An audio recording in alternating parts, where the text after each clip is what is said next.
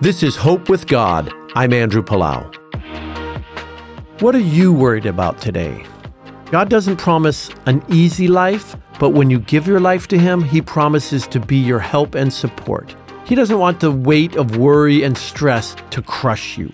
The book of Philippians in the Bible says this Don't worry about anything. Instead, pray about everything. Tell God what you need and thank Him for all He has done.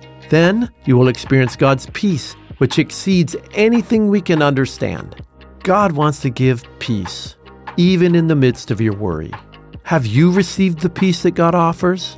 He offers a relationship with Himself, freedom from death, His own blood for the forgiveness of your sins, His powerful love, peace so deep that it doesn't even make sense. Invite Jesus into your heart today. He is everything you need.